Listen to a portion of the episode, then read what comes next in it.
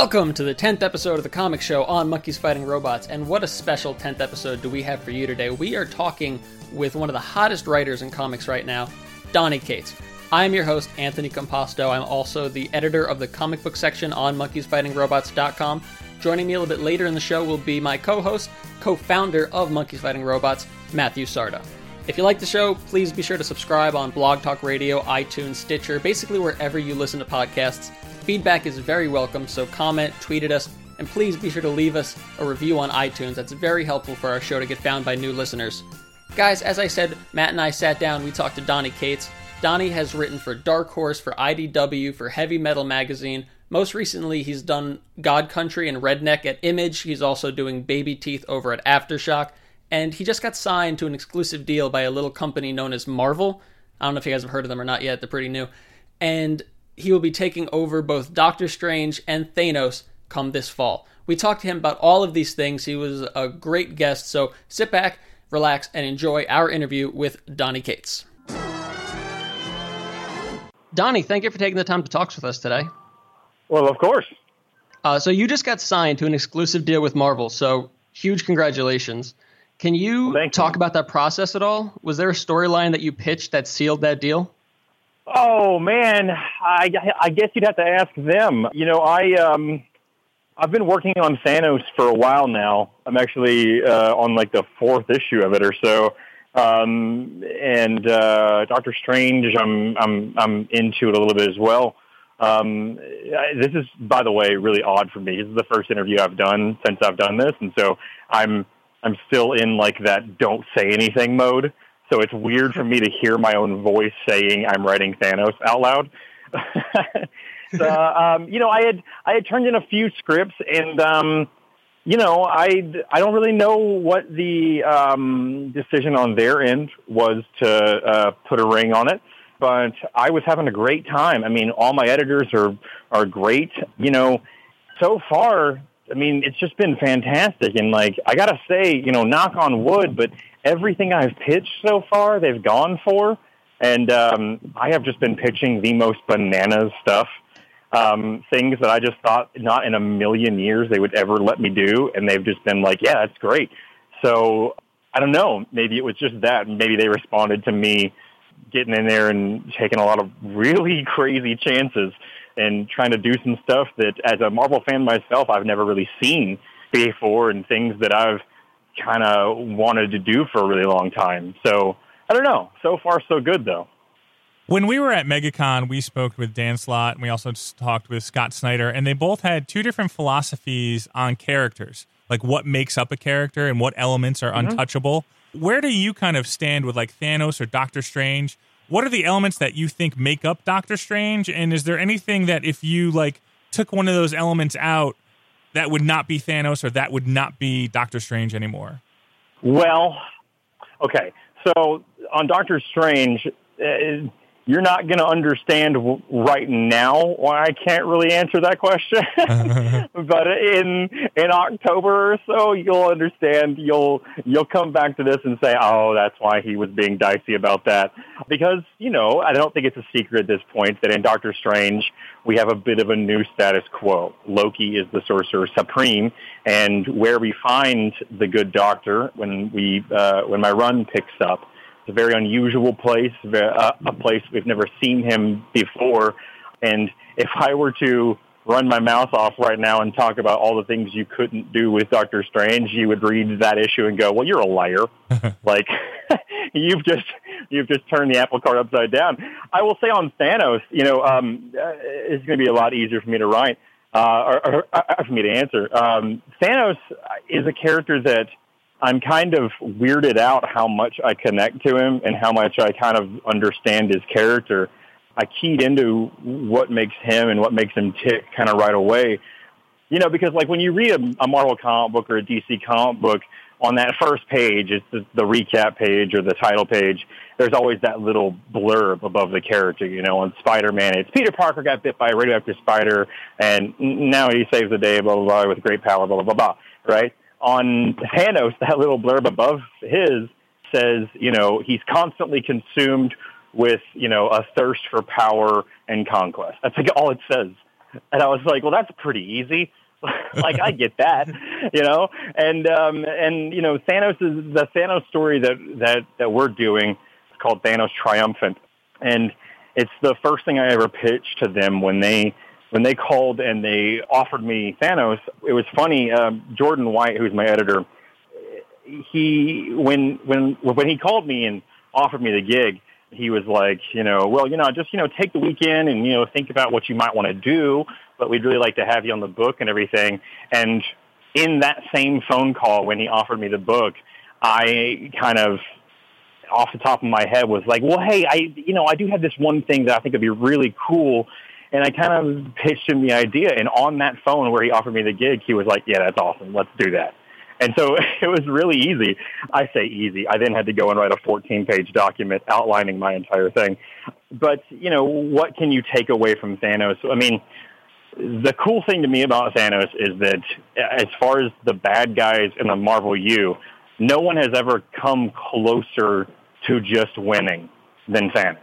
I mean, he did, right? I mean, he, he got the, he got the Infinity Gems and he killed half of all people in the galaxy, like in existence, right? And, you know, Thanos' biggest bad guy is not, you know, any of the heroes. It's Thanos. Like he always slips up on himself, right? Um, and so, you know, what we're going to be doing is, is, is imagining a world in which, you know, Thanos doesn't trip himself up and he just, he just does it.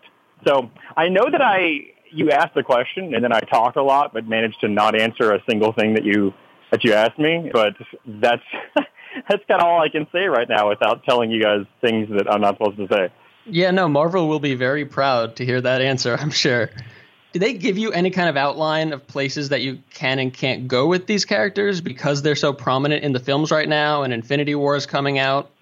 No, in, in, in my experience, the the films haven't haven't touched. I mean, I'm you know I might be an outlier. I might be uh, that might happen. You know, I, I've not been privy to those conversations. I've never I've never been told that I.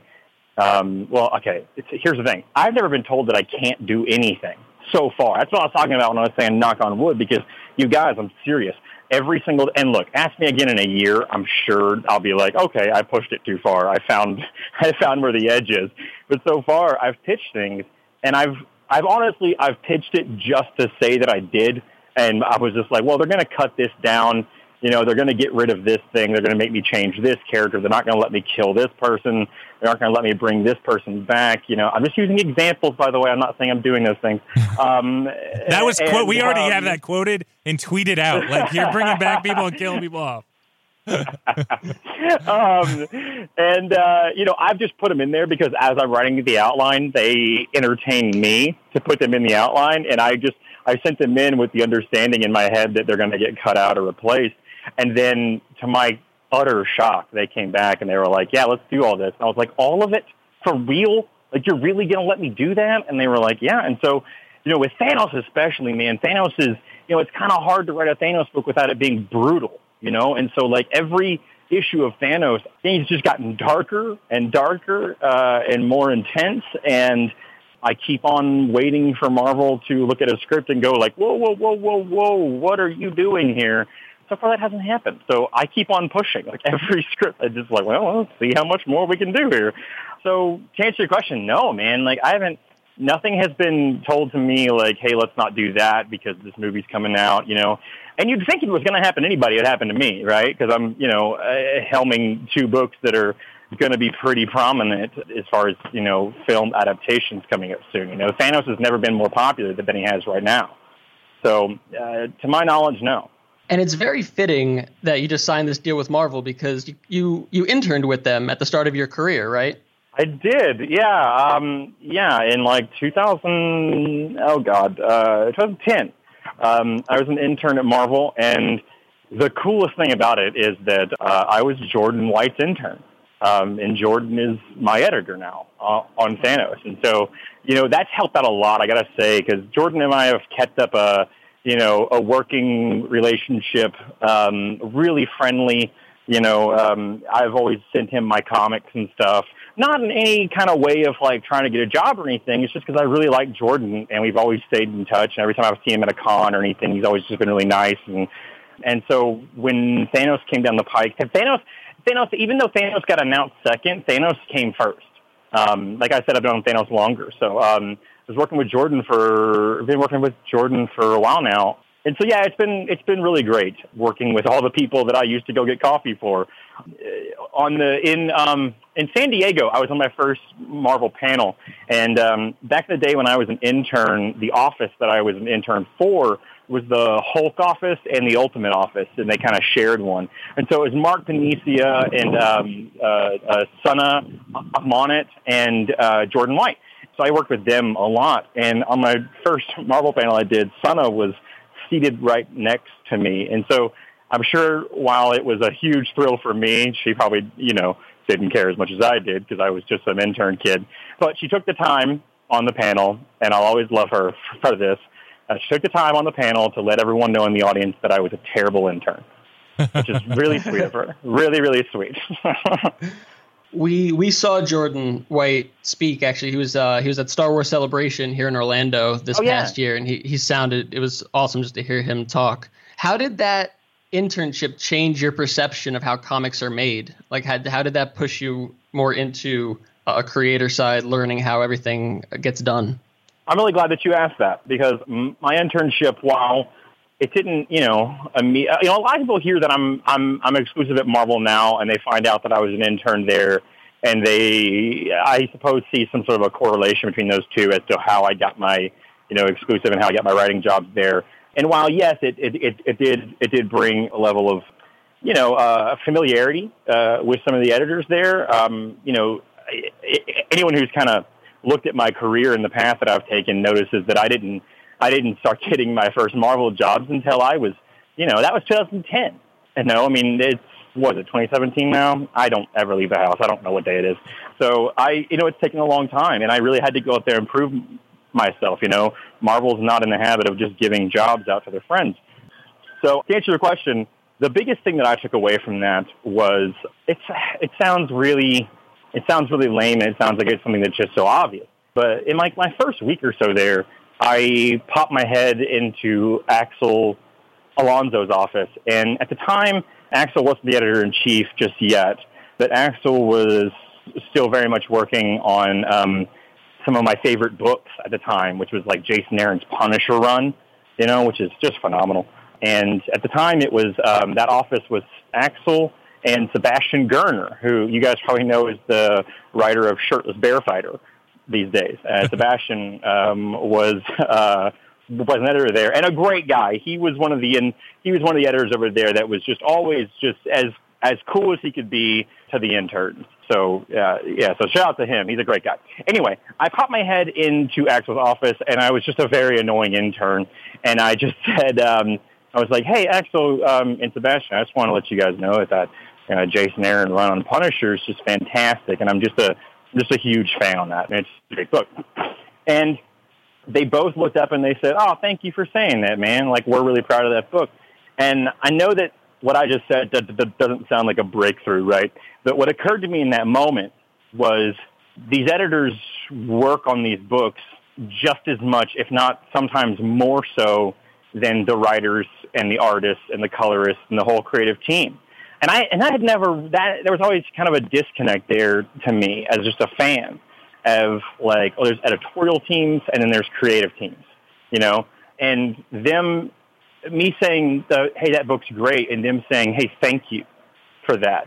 They took pride in it the same way that these days I take pride when someone says hey man that issue of this was great or that this issue of that was great. I you know I take pride in that, and so it really it really changed my outlook on the editorial staff, especially on like big two books. You know, a lot of times the editorial staff, because they are somewhat to like a casual fan, um, kind of faceless, they they end up kind of shouldering the blame for a lot of these things. There's a lot of people out there who think that the editorial staff are the ones who are, you know, a lot of like they're the bad guys somehow. They're the ones who are slowing things down or putting in you know, their two cents and like they have like agendas and all these things. These are words that get like thrown around a lot on Twitter and stuff. And what I really, really learned from being at Marvel was that these editors and really everyone there on staff, they are just like you. They are just like me. They are just people who are extremely passionate about this art form who are just day in, day out trying to make the best art that they possibly can. And that was something that was lost on me until I saw them doing it every day. And these ideas that people have about the editorial staff having these agendas that they push and like bullying creators around and everything, if that happens, I never saw it when I was there and I was there every single day. I mean, I was there, I was like the first person there and sometimes was told to go home because I was there too late and I never saw it. All I ever saw was a bunch of really cool, really nice people trying to make really great comics. And I think that that's a part of things that a lot of people don't see and a lot of people gloss over a lot of the time. Yeah, no, the editors are they're kind of like NFL coaches. They're there at the break of dawn and they leave at night and that's what they do and and you're like uh-huh. like you said they they don't get a lot of credit. I wrote uh, a very expletive filled uh, op-ed about Twitter trolls after the milkshake incident. Uh, since I own mm-hmm. since I own monkeys fighting robots, I'm allowed to throw all the curse right. words in. Sure. uh, it wouldn't. Is there a conversation about this stuff at Marvel? Do they talk to you about how to handle yourself on Twitter? Like, what is the state at Marvel when it comes to the stupid trolldom that's going on right now? I couldn't really speak to it, man. Honestly, you know, um, you know, the only. I mean, I, I look. I have I have friends in the industry who uh, um, in the in the look anytime that you start doing books at the big two that are big books that are get a lot of attention you know the big two characters the fan base there's a great deal of ownership that they feel. And I shouldn't say they I should say we um, because there's no there, there's no bigger like Marvel or DC fan out there than me man. Like I love this stuff and absolutely, it's easy to get caught up in. And I think that that is just what we were talking about. That there's like this. There's a lot of people who don't understand these are human beings. That they're just trying to do the best job that they can, and they get lost in this idea of the you know anonymous nature of social media. And I think that you know I think that anyone obviously knows that these are things that would never be said to someone's face. You know, they they think of oh, this is a big time Marvel editor, and they tweeted them like they're tweeting it Beyonce.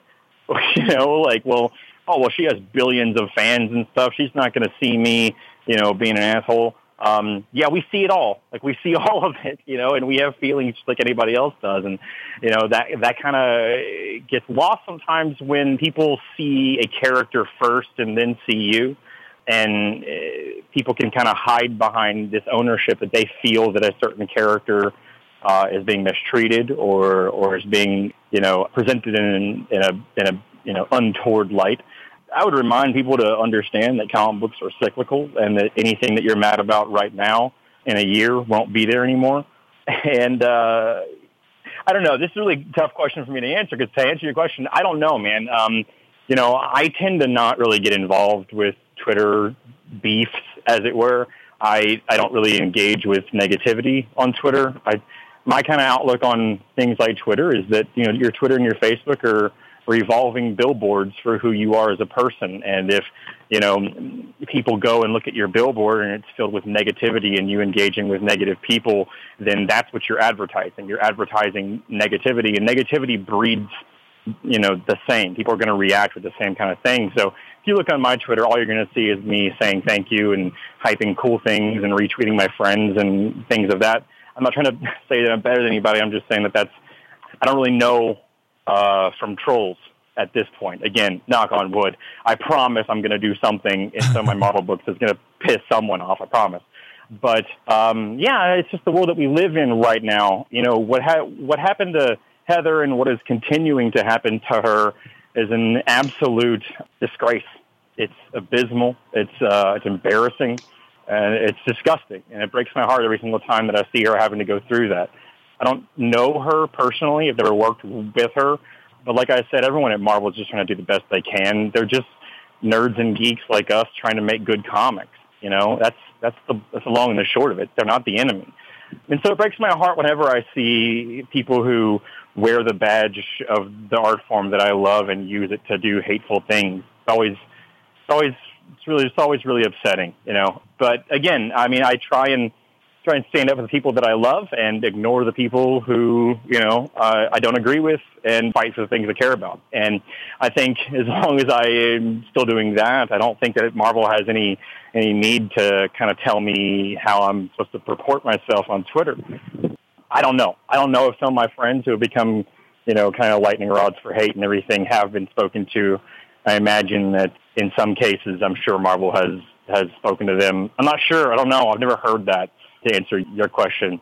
I will let you know when I find out when I piss someone off. I promise.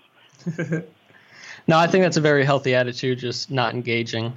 So you tell these grand fantasy stories often with with gods mm-hmm. and vampires and demonic raccoons that I love, but uh-huh. but they're st- they're still very relatable and they're accessible because at their core they're about family. And mm. I've read interviews where you talk about drawing from your personal life for your creator owned work. Mm. Are you drawing from your own life for the upcoming Marvel titles as well? Yeah, it's hard not to, for me at least. You know, there's certain themes um, to Thanos and Doctor Strange both that uh, I'll be able to speak to a lot more uh, when the issues come out, and I can kind of. Uh, they're still so shrouded in mystery of what we're doing, you know, but certainly in both of those books, there's big, big chunks of my life, big chunks of things that I've been through that I've been able to bring into it. Uh, you know, luckily enough, the the two stories that I've been lucky enough to tell so far, uh, the ones you guys know about, um, have have both kind of tapped into things that I've I've very much felt at, uh, at the time. Thanos' constant quest for power and uh, this notion that you know throughout the years he's reached the top of the mountain and looked out and said, "Is this it? You know, is this all this is going to be? Like I'm, I've gotten where I want to be, and it's not enough." Well, certainly, as someone who uh, at the beginning of 2017 was a creator that no one cared about, and then God Country came out, and suddenly by the by June, you know, I had an exclusive contract with Marvel, which is a, which is something that I've wanted my entire life you know, certainly those feelings of getting getting what you want and looking out and being like, oh, that was faster than I thought it was going to take. Like, what, you know, what happens now?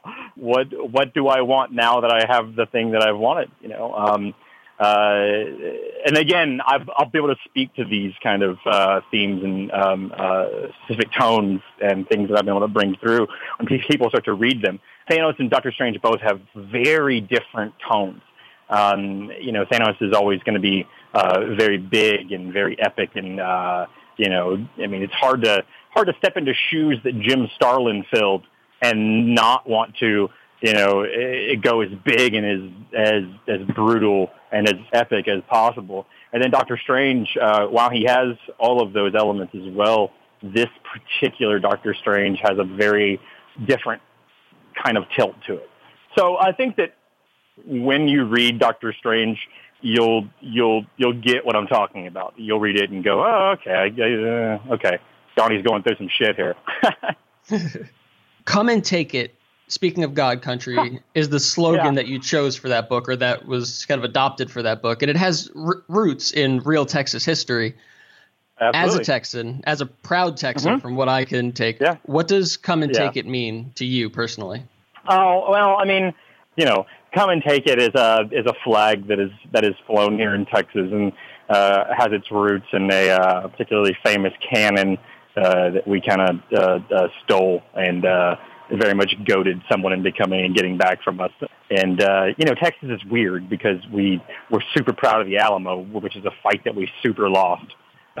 you know, uh, to answer your question, it's not something that I it's not a personal ethos that I that I that I kind of wear around. It was just something that you know when I was writing God Country and I started to kind of outline it, got to that moment where you know Aristus is is uh, talking to Emmett, and I, when I when I got to that scene, I was like, well, how do I not do this? Like, how do I not have him say, "Come and take it"? And I battled around with that phrase a lot because I was like, well not all of my readers are from Texas and are going to understand what the hell I'm I'm doing there, you know. But what I've found, which is very interesting, is that so many people online responded to that to that scene and uh, started using the hashtag and stuff.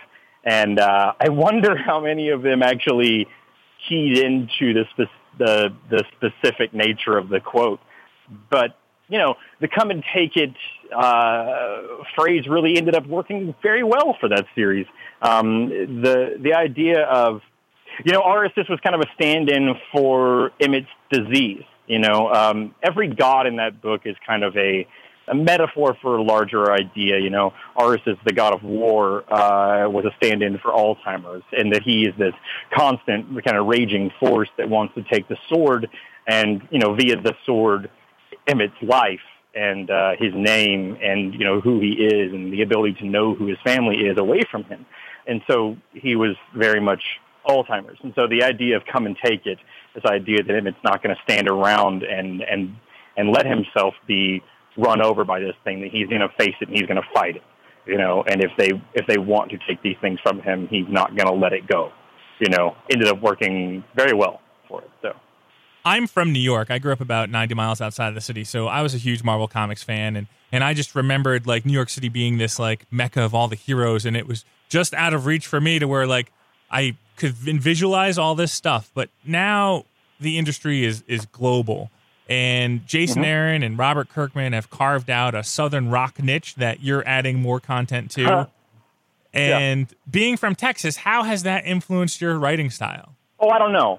You know, I'll say this: like, I, I never, I, you know, I've written a number of books prior to both God Country and Redneck, and they never really had a whole hell of a lot to do with my state.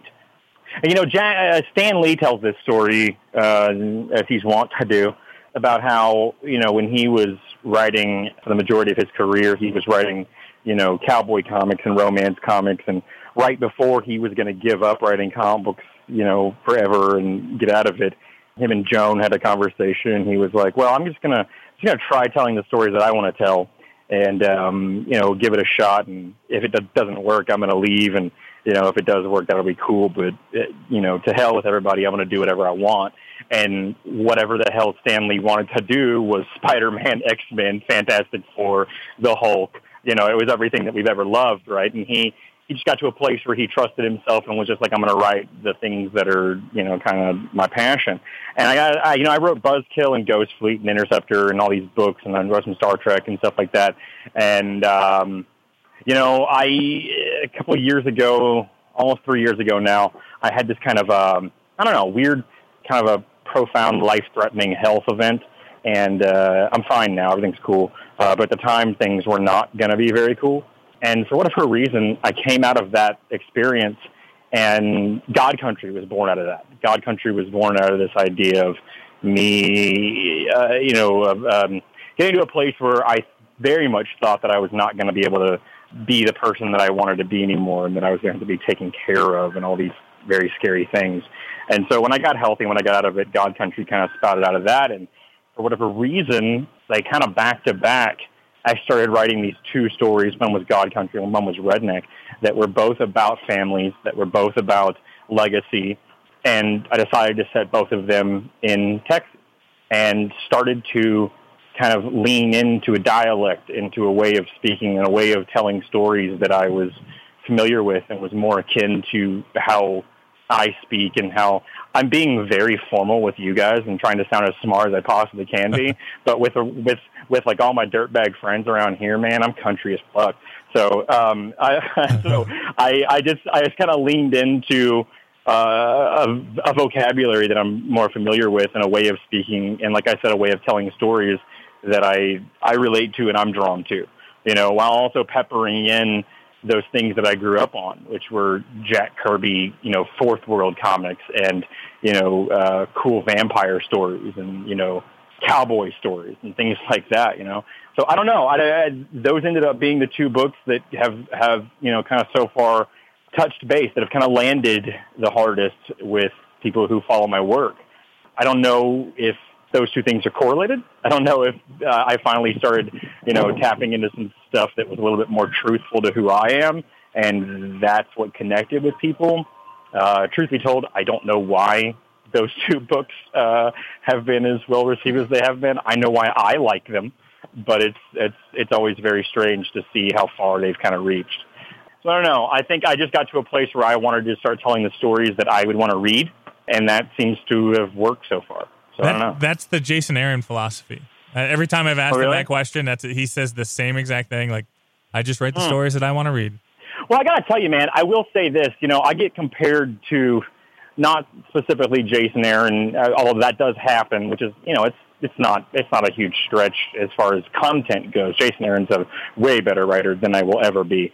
But uh, you know, uh, we get compared to like Southern Bastards a lot and everything, um, which is a phenomenal comparison, and I'm I'm I'm happy to take it because Southern Bastards is my favorite comic book on the stands.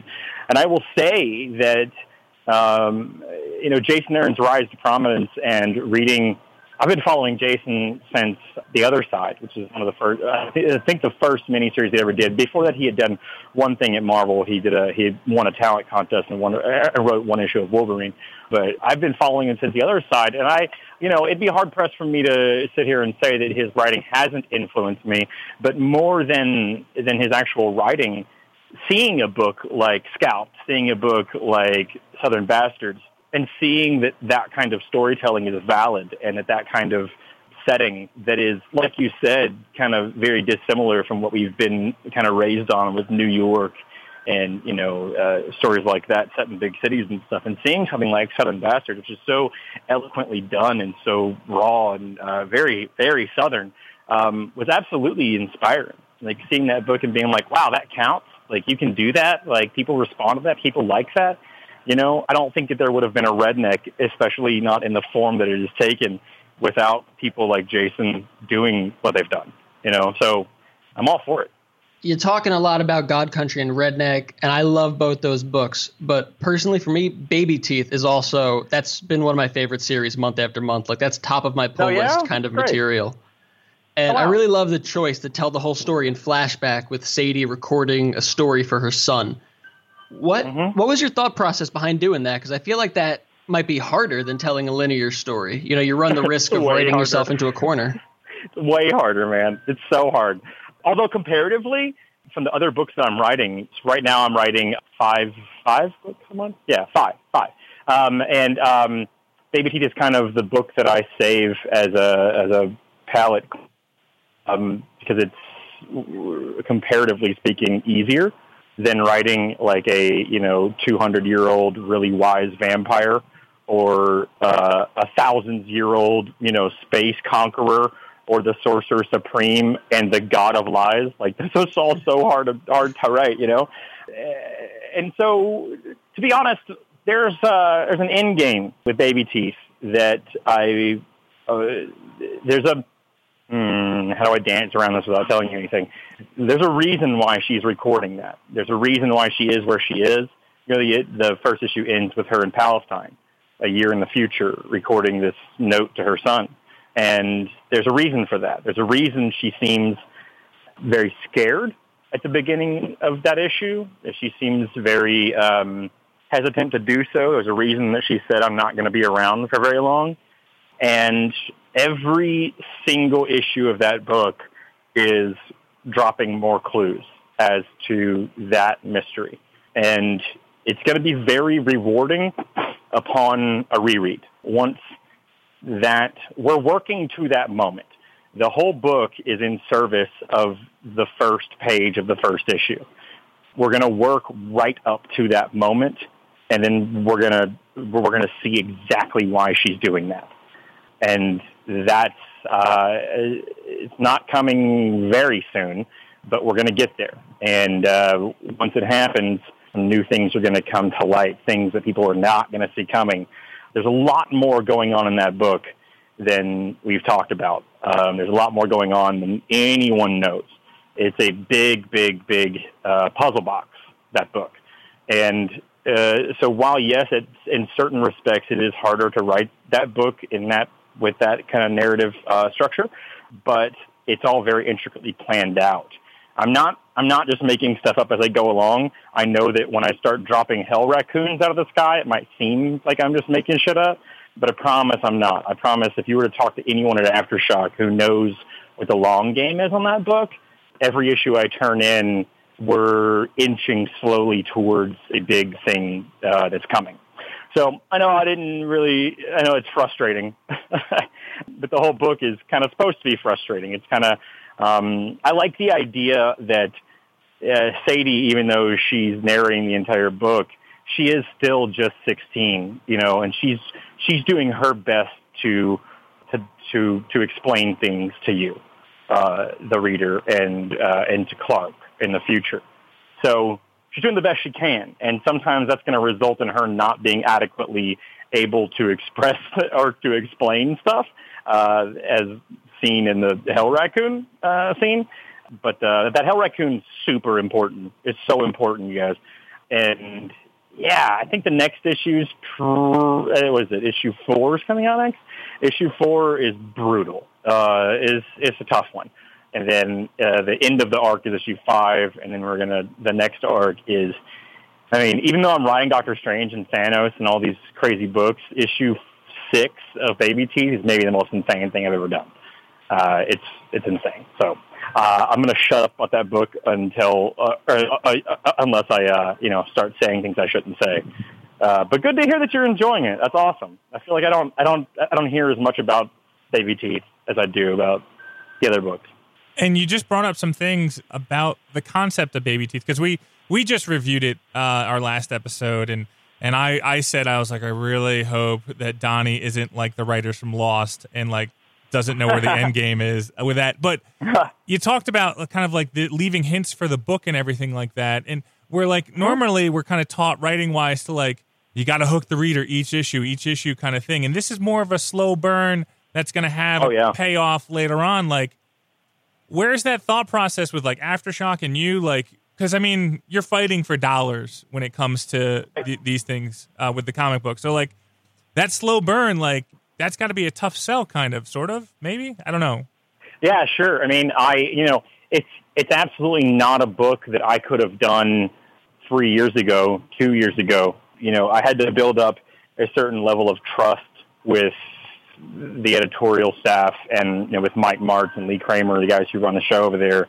When I when I pitched this book to them, like that pitch document is like is the Bible. I mean, it it's locked up under fucking you know under key, man. It it has every reveal in it, and I I I in the initial pitch document it outlines every beat, every every turn, every twist, every issue, and yeah, I mean, again, you know, those are guys who had read my work that came to me and wanted to try and get something going together. Of course, I wanted to work with Aftershock. I had been, you know, uh, uh, chasing them in regards of just like making sure that they, um, that my work got in front of them and stuff. I really like, I've always really liked the books that Mike Marts puts out, and I've I've really enjoyed the uh, uh, the output that Aftershock has uh, uh, has done, the quality of books they've done.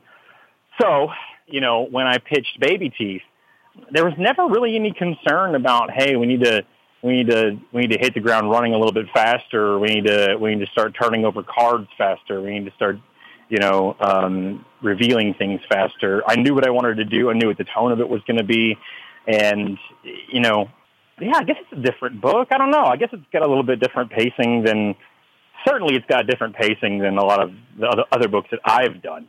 But you got to keep in mind that like every other book that I've ever done, I've been really under the gun as far as like you know, I pitched a book that was an ongoing and the publisher came back and said, you have four issues, you know, or you have 12 issues or eight issues, you know, and so I've had to, I've had to really get things done and really get to the end of it because I knew that we, we only had a certain number of issues. With Baby Teeth, you know, Aftershocks, um, it's, it's, uh, it's sold very well so far. And so they're, they're perfectly happy with letting me take my time and um, and and and plot out a longer course because we know it's going to be around. You know, Baby Teeth is a is a is a kind of a you know Baby Teeth and Redneck are two books that I have plotted out. You know, through like issue fifty, and Redneck I'm already I think I'm turning in issue seventeen here in the next few months, or I guess this month. So like we're crazy far ahead, and we're very far ahead on Baby Teeth. So you know, fingers crossed. Obviously, you know, if no one, if people stop reading it tomorrow, the sales bottom out, then that'll be a problem. But uh, so far, so good. Things are going, things are going great. So you know, that's not to say that things aren't going to be re- revealed. Like things are, there's things that need to be revealed that need to be talked about, and we'll get there along along the way. But uh, rest assured, it's not a lost type of a situation. we know exactly what's going on, and it's one of those things again that once you you know reread the entire series, you'll be like, "Holy shit, that was always right there in front of me." Like he was telling me the answers from like issue two. That's crazy. So, so yeah, hang in there, everyone. Hang in there. We're gonna we're gonna get there. I promise. Donny, thank you for your time and best of luck with all your future projects. Thank you so much for having me, guys. This has been fun. That was Donny Cates. Again, God Country, Redneck, and Baby Teeth are all in stores now. You can check them out and be sure to pick up his Thanos and Doctor Strange when they come out this fall. Guys, no uh, extended reviews this week from us, but I do have some reading recommendations that you can pick up today. Redneck issue 5 is out. If you just listen to our interview and you think Donny Cates sounds cool and you're interested in Redneck, good news. As soon as this episode is over, you can head down to your local comic shop. You can pick up the first 5 issues and catch up on one of the one of the best series of the year so far. Also out from Image is The Hard Place issue 1. You guys know I love my Image number 1s. Manny Gomez is going to have a full review of this up on monkeysfightingrobots.com. It's a crime book, it's a heist book, it's about a driver that just got out of jail he wants to live a clean life, but as always is in these stories, just when you think you're out, they're going to pull you right back in. Then from Marvel, we have Generations, The Unworthy Thor, The Mighty Thor, issue 1. Uh, these generation books have been kind of hit or miss. I've been seeing a lot of frustration from fans. They're feeling that they're they're out of place. They're nonsensical. They don't really have any repercussions. They don't matter. They're just weird one-offs that were built up to be these amazing things. This one, the Thor one, supposedly is the one that matters. If you're going to get one, this is the one to get. Jason Aaron's writing it. He's the one who is spearheading the whole legacy event. And again, just from what I've heard, this Generations book is going to have actual repercussions in the Marvel Universe. Whether that's in Legacy or just his Thor book uh, is yet to be seen. And then from uh, their distinguished competition from DC, we have Nightwing The New Order Issue 1. This is written by Nightwing veteran Kyle Higgins. In 2028, Nightwing took away 90% of the world's superpowers. Flash forward another 12 years, he is now spearheading an organization that tracks down and subdues metas. Not much is given as to why he's doing this. It seems kind of out of character, but it's still a really good story. Kyle Higgins really gets this character, and it's really uh, it, it's engaging and intriguing to find out why Dick Grayson has has done what he's done, and I'm really interested to see where this goes. And then I also just wanted to follow up real quick on Generation Gone. A few weeks ago, Matt and I reviewed Generation Gone, issue one from Image. We had very different feelings on it. Matt had some very, it's very strong feelings if you go back and listen to that episode. I just want to follow up on issue two and let you guys know what I think. This book is still okay. I can't say it's great. I can't say it's shit. Uh, the writing is very expository. There's way it's too stilted. It's very dense. It's not how people really talk. I feel like the art is also very hit or miss for me, but I'm interested. I'm probably going to give it one more issue to truly sell me. Uh, I do want to know what's up with these millennials, why the government agent gave them superpowers. You're learning a little bit more, uh, little by little. But again, it's not great. It's not terrible. If you want to check it out, uh, if, you know if it's a light week for you and you just want something to read, go ahead and pick it up. All right, guys, that's it for me. Thank you all very much for listening, and we will be seeing you all next week.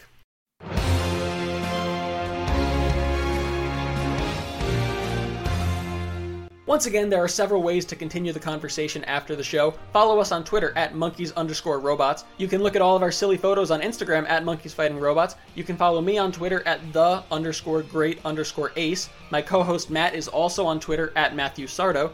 The biggest compliment we receive is when the subscriber number goes up on Blog Talk Radio, on iTunes, on Stitcher. And please, as I said earlier, we would greatly appreciate a review of our show on iTunes. That is very helpful for us to get found. And as always, the best way to listen to the show is on our website, monkeysfightingrobots.com. Well, that was fun.